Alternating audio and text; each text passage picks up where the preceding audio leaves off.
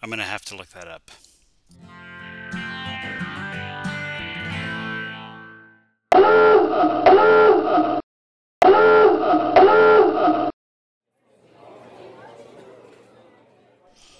Aloha, everyone. Day 10. This will probably be a short cast today. Only got a few more left. I'm not sure what's going to happen when I get out in terms of podcasting.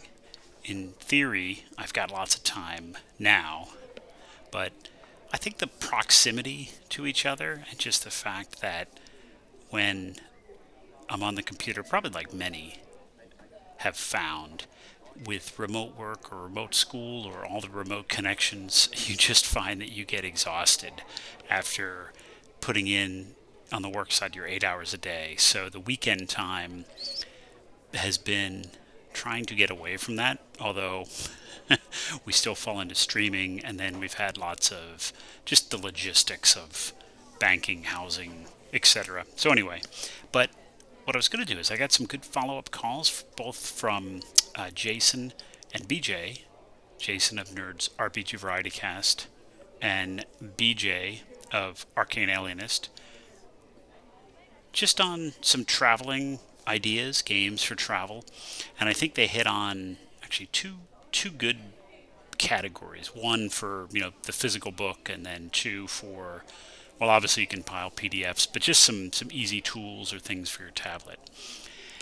And I mentioned probably a couple days ago. I don't know how many follow the Living for Crits YouTube channel, Twitch channel, but Judge James has been doing some daily vlogging updates, and as it so happens, um, was hitting on a game that he used he, as he said, game books that mainly became the traveling game. You know, game books that were kind of in a single game book, physical, and as many of us did then because most of us were doing this before PDFs and definitely before uh, laptop computers, let alone, you know, the desktop computer that we think of now. So you had the one book that you dragged with you and some dice and some paper and pencils. And that's actually kind of a good way to think about it. And I think that may be kind of the answer I was looking for, or some of the inspiration I was looking for.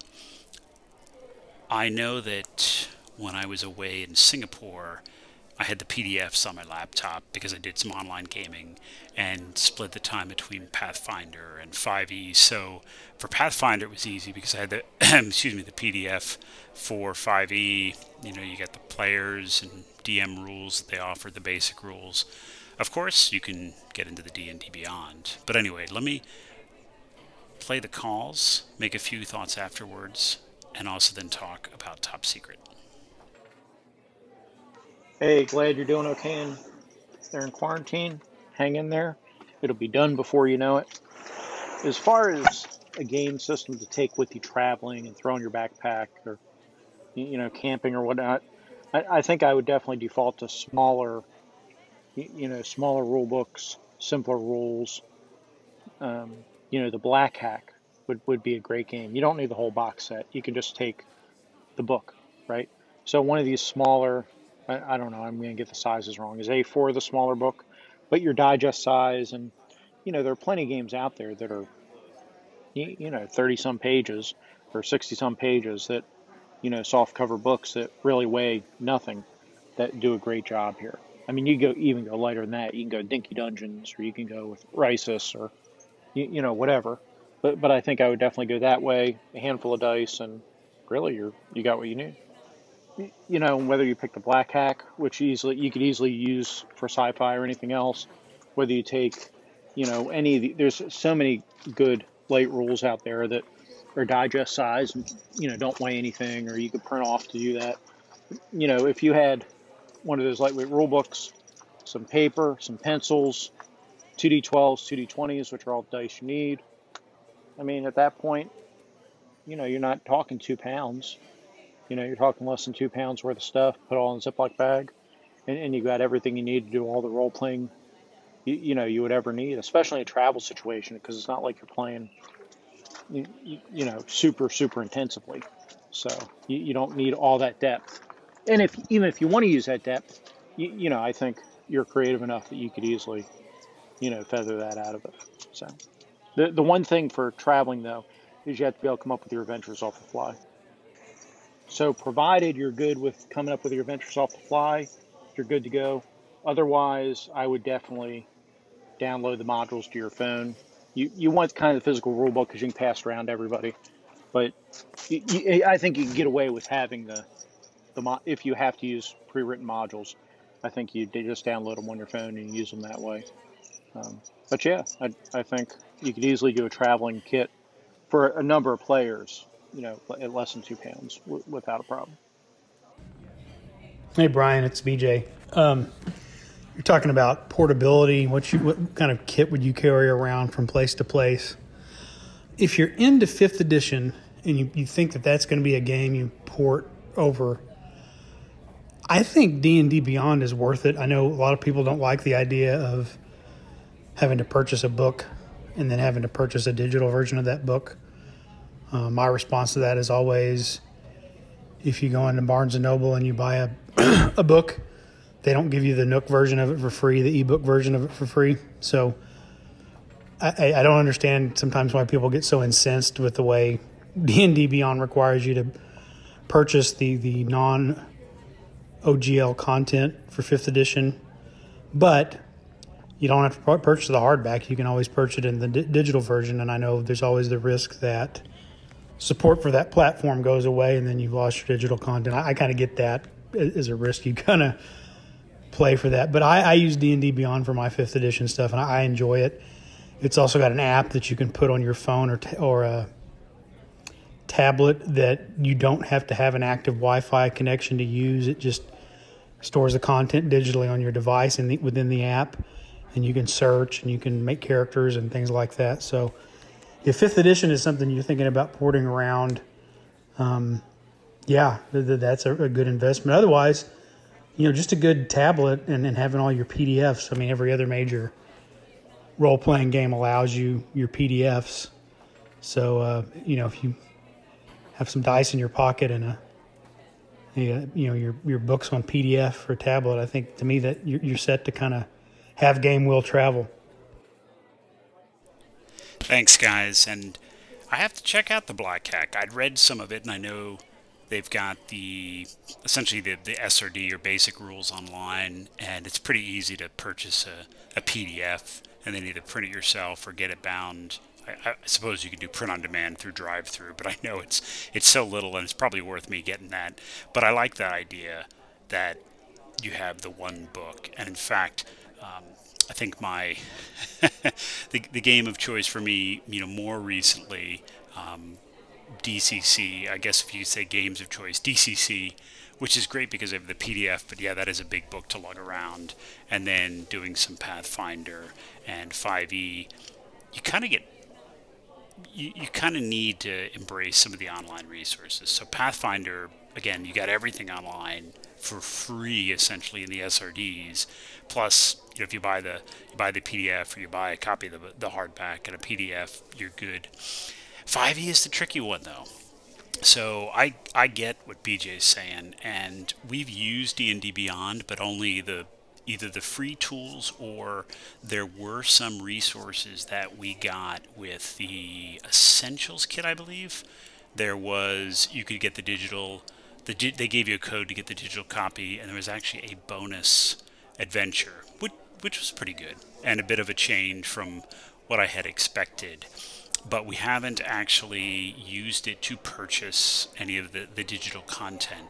And I think, see, BJ, he, he made you made a good point, and part of my reluctance was thinking about the platform, seeing how well it worked. I think the first couple times I used the apps, they weren't very good or at least, and it could have been my connectivity. I know they did a, a massive update not too long ago, or it just had been a while since I used it because the last time that I used it on my, my iPad, it seemed to work really well. But I do fear that you start to buy into it and the platform goes away or changes as opposed to buying the PDFs. But uh, it does make sense, and I've heard others talk about it. I mean, part of me is a little bit reluctant to to give more money to to Wizards uh, or you know for their for their digital platform once you've already spent the money on the hardback books. But I mean, I suppose it, it is it, it it does give a little bit more, so it's maybe a little bit more than just a PDF. And I know even utilizing the basic rules with the D Beyond, it is kind of neat the way that you can kind of search and pull things up. So I think I may actually have to to make the purchases of let's see we've got even just getting the core 3 again maybe they'll run a maybe they'll run a sale soon. But no I, I hear you and i do think that i think in this day and age yeah the book books are great but as a 5e player and especially if you have a group because i think they have some better plans for groups you're probably good with a a d&d beyond subscription of sorts. But hey i'm i am perfectly on board. Well obviously if you're not a 5e but even for those 5es who are a little bit of a holdout I am uh, I'm, I'm, still in that camp, but I may be trying it. So for other things, um, you know, in terms of gaming, there's been a lot more cribbage happening around our quarantine hotel than anything else. Although one of the games that we have and brought because well, it is in a way portable, although we I think have all the expansions or, additional packs, if you want to call that, the Wizards of the Coast Dungeon Mayhem, which we picked up as a just as a filler and thought it'd be fun, and quickly became a a family favorite. It is very straightforward and easy um, and fun. I mean, it's I wouldn't say it's a replacement at all for for role playing, but it's neat to and and a little bit humorous, and they've got lots of additional decks with characters and different powers. So we do enjoy uh, playing that, and especially because it doesn't take a whole lot of brain power. Um, it's kind of nice to, fill the time and go through things. So that's been taken up most of the time. But I just wanted to follow up on Top Secret because I didn't get very far through the book and offer some other thoughts. I, I read through the rest of it again. And a few key things I think um, we talked about the, the rolling. One thing that stands out to me when you get into combat or some I guess, other examples of an action which may be opposed. The one thing that this does pretty well is it introduces kind of the idea of the, the opposed roll. So, you know, it's, it's, I haven't really, I've, I've done it a, a very little, kind of in 5e or some others where you've got, you know, two, you kind of got a, a opposed strength check or something. But the combat rolls in here are pretty good because you essentially you roll against each other. So I guess the way to think about it, hand-to-hand combat, you've got your reflex die. So again, that die in the die chart, your combat die, and then an asset, if applicable, or a fighting style. And they go into details on fighting styles. And then what happens is you kind of balance that off against the defender for the hand-to-hand combat, um, which is pretty good because I think it gives that element of, of think Tunnels and Trolls has done this, and there's a few others. That's the one I'm familiar with. It gives the element of actually, instead of just kind of like lobbing shots at each other against some kind of a, a shield or armor class, um, it's it's a bit of a uh, a bit of a, a face-off against each other. You know, a little little war gamey, but that's all right. Um, for range combat, it's fairly similar. Um, you've got your you know your reflex combat and weapon assets. There's a defensive modifier then for the defender, and you can have an aware or unaware. So um, I I think that's that introduces a different aspect.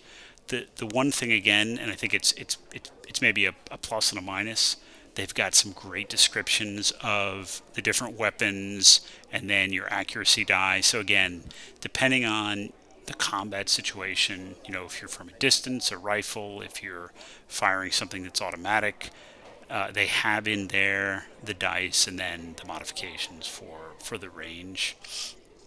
This is where I, I started to realize in kind of going through this. Oh, and yeah, before I go on, they, similar things for they talk about hacking, which um, reminded me of another thing on my list, the the Cyberpunk Red uh, Jumpstart kit and some of the things in, in that world that I've got to get to.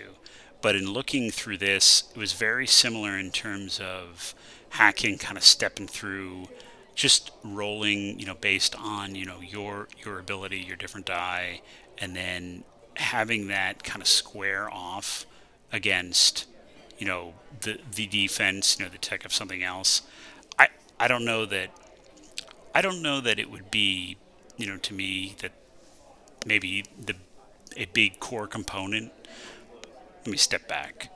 It may be a core component nowadays just because of again, if you're setting this modern world, the amount of of kind of the cyber warfare element and the espionage there should be some rules for it but they go through a pretty good example and i just i tend to think that if you're playing this game you probably don't want to be bogged too much down in the hacking uh, but in this case um, they kind of go through and you do the same thing. You get your intellect tech and then you have an asset. So maybe if you're using some kind of tools and the way it does it is it kind of goes against um, you roll against the enemy network, and as you kind of succeed, you drop down the die of the other side so that you know you kind of gain entry. And then once you have entry you can operate up to a certain level and then maybe maybe you know you you then try to accomplish your goal in this case locating a drone. But anyway i think i'm I think i'm dragging on a little bit about this and maybe maybe you get my point. Um, some of the other things though that I, I picked up from this and reading through it it it struck me that maybe before I was motivated a little bit more, and and again, it could have been being younger in the '80s and, and more of a James Bond feel that there was really a world or a genre that I wanted to be in. And in reading through this, I think again it does a pretty good job updating it in terms of tackling all the aspects. But when I get through the rule book, I'm I'm not sure. I, I do still want to play and give it a shot. But I'm not sure this would fall on the list of one of the games that I'd really want to get to the table or even be part of. And I have a couple of ideas. I don't know exactly, you know, why that is. I don't know that it's necessarily the game, but I think it kind of gets back to just the types of things that you want to not really emulate at the table, but be a part of. So again, the genres you're into, the mood, the crunch. This definitely has enough crunch but I think it's streamlined a lot more and easier. So once you can, if you can grok the the die chain and kind of the target number and some of the adjustments, it seems like it'll flow pretty far. I didn't even get into the car chases. They have some pretty elaborate car chase rules. They've got underwater rules, underwater combat rules. So again, for situations, this seems to cover everything that you'd want to do. Maybe it'll lead it to be a little bit too prescribed, but the other big thing, and this is what I think maybe kind of fed into, you know, when I when I read through this, and it just it, it didn't necessarily sing to me. There were small snippets of how actions were carried out or things were resolved, but there's not really a good example of gameplay. And I looked back through again. I may have missed it, and I'm because I'm reading from the PDF now. It's entirely possible, but I like that. I like the games, and and it kind of harkens back to again, you know, the old BX when you had kind of the sample session. You know, whether you want to, you know, just call it a, a scenario write up or a playback, but it's something that kind of puts you into one the setting, you know, the genre sets the mood, but two also then steps through. Okay, how would this be as a game? Whereas they had a few snippets in Top Secret. In fact they have the car chases, they have a little bit of combat, they have a longer hacking section. You you don't really get a good sense of what this might be like playing, and it it may just be me, and and as I said, I'm not sure that after going through this, uh, I'll, I'll definitely play a game of it. You know, maybe a couple, but you know, it's probably lower down the list than some of the others, and I think the last thing, and I'm not sure how to tackle this, is that I think I heard probably during the Grognard file review, so way back when they talked about Top Secret, it was either Top Secret directly or maybe with a discussion of James Bond. If you're really trying to make a game that evokes the, the modern worlds. This is a modern espionage game. Y- you need to have some of the cinematic aspects or a little bit of the, not fantasy in terms of a fantasy genre, but a little bit of the fantastic involved. Because otherwise, it just may not be what you want to play. Or for me, it starts to get too much as to be a tactical game or even bordering on a war game. And I guess from my background, it's not that I'm not interested in that, I am, but I would probably choose something different, like maybe actually a war game that was a little bit more simulation. Uh, maybe even for some of these things, some sort of computer game. I'm not really sure if it would be, you know, a computer espionage RPG exactly, but it starts to feel that that's that's something that would be best represented, at least for me, in a different format. And I, I think that's another thing where your mileage will vary. Some people this would appeal to, but others may have some issues with it. And it got me thinking that as I've been looking over the last few years, getting back into the hobby and just trying to learn about the different games, some of them struck me as strange then. And, I, and I'll give you an example. I think one of the examples that I just didn't understand is people were very excited about Delta Green. And, you know, when I heard the clips of it, it seemed like a Call of Cthulhu based game which used kind of a special operating force but but hunting not really hunting Cthulhu but really encountering all these dark forces, you know, supernatural powers. So a little bit of X Files, and it it it sounded interesting. But the first question I had is, huh? Well, wh- why is that necessarily, or what what distinguishes that from Call of Cthulhu or just a you know a special forces game? Why mash the two up? And now, after kind of going back through Top Secret and thinking about the game that I might be interested in playing, that's the kind of game that starts to appeal to me because it says, well, it, it's got a bit of a twist. You know, it's got some elements in there that really introduce a bit of excitement and a bit of mystery into the role playing. And so, you know, you, you get a little bit of both worlds maybe. And so I I think after going through this I start to understand maybe some other games where they like I said, they do seem to bring in a little bit of the, fantastic nature into what would be, you know, a normal something that could be normal. You know, you start with, and again, to use the example X Files, you could start that as an FBI, you know, procedural drama with just some maybe high profile disappearances, deaths, unexplained occurrences. And within the X Files world, it veers quickly into the, you know, the strange. And so you can see how that appeals, not not to everybody, but eh, just some thoughts. So um, I will I'll let everyone know if I get myself into a game of this. Although I will say it's probably not as high on the list right now, just given everything else going on. But who knows? So we'll come back on day 11 and have some other thoughts. Some things are, are bubbling. Hope everyone is doing well, staying safe, and hope you enjoy your games. Cheers.